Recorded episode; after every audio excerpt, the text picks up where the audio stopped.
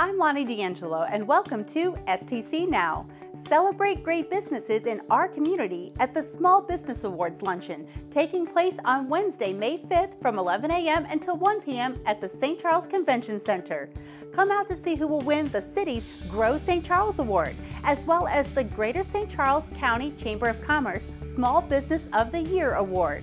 Lunch will be served, and there'll be plenty of time for networking. Pre registration is required to attend. For more information and to register, visit the Chamber of Commerce online.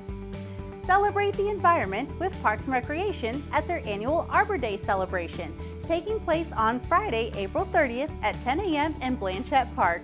Staff will be commemorating the start of the city's 15th year as a Tree City USA by planting new park trees and giving away up to 100 tree saplings.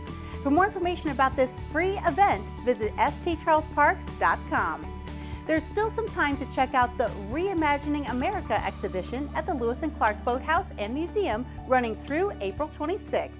This traveling exhibition utilizes large scale reproductions of historic maps and photos to show how America looked before the journey of Lewis and Clark and what it looked like after. Visit lewisandclarkboathouse.org for more details. Did you know? The first Earth Day was celebrated on April 22, 1970. This date was chosen in an effort to maximize college students' participation in Earth Day activities since it fell between spring break and final exams. Earth Day is still celebrated on April 22nd every year. Be sure to check out our channel on Spectrum 990 and AT&T UVerse 99. I'm Lonnie D'Angelo and this has been STC Now.